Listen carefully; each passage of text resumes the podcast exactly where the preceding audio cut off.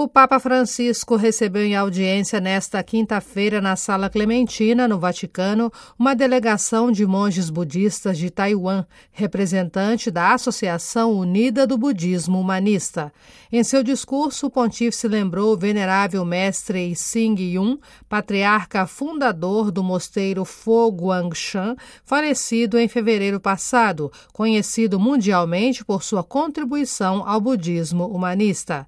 Ele também foi um mestre da hospitalidade interreligiosa.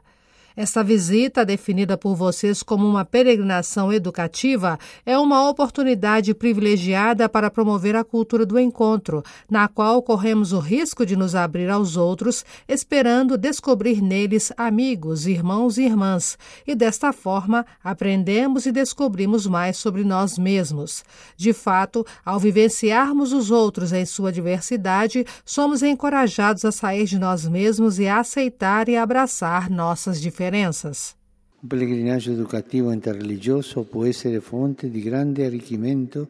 uma peregrinação educativa interreligiosa pode ser fonte de grande enriquecimento, oferecendo várias oportunidades de encontro, aprendizagem recíproca e valorização das nossas diversas experiências. A cultura do encontro constrói pontes e abre janelas para os valores e princípios sagrados que inspiram os outros, derruba os muros que dividem as pessoas e as mantém prisioneiras do preconceito, da exclusão ou indiferença. Uma peregrinação educacional aos lugares sagrados de uma religião, como a que vocês estão fazendo, pode também enriquecer o nosso apreço pela peculiaridade de sua abordagem ao divino, disse o Papa, ressaltando que as obras de arte sacra no Vaticano e em toda Roma refletem a convicção de que, em Jesus Cristo, o próprio Deus se fez peregrino neste mundo por amor à nossa família humana. Para os cristãos, Deus que se fez um de nós na humanidade, humanidade de Jesus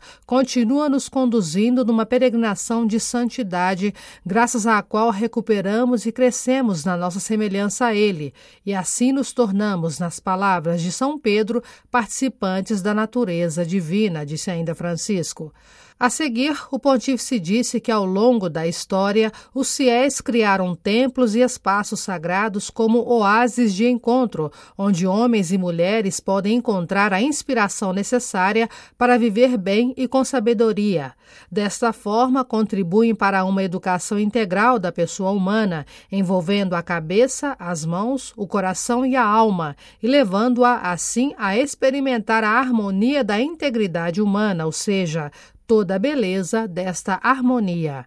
Tali oasi di incontro sono ancora più necessarie nel nostro tempo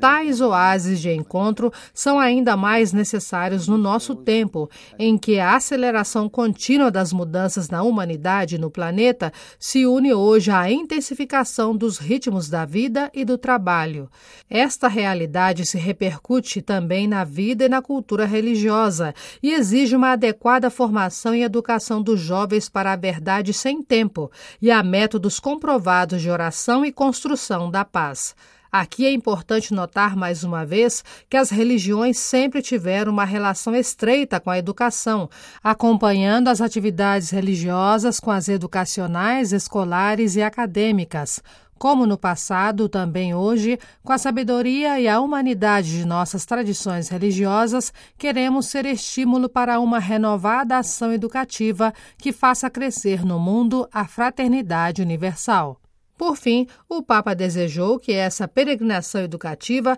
leve os monges budistas de Taiwan, guiados pelo pensamento de seu mestre espiritual, Buda, a um encontro mais profundo consigo mesmos e com os outros, com a tradição cristã e com a beleza da terra que é a nossa casa comum. Que a sua visita a Roma seja repleta de momentos de encontro autêntico, que se tornem ocasiões preciosas de crescimento no conhecimento, na sabedoria, no diálogo e na compreensão.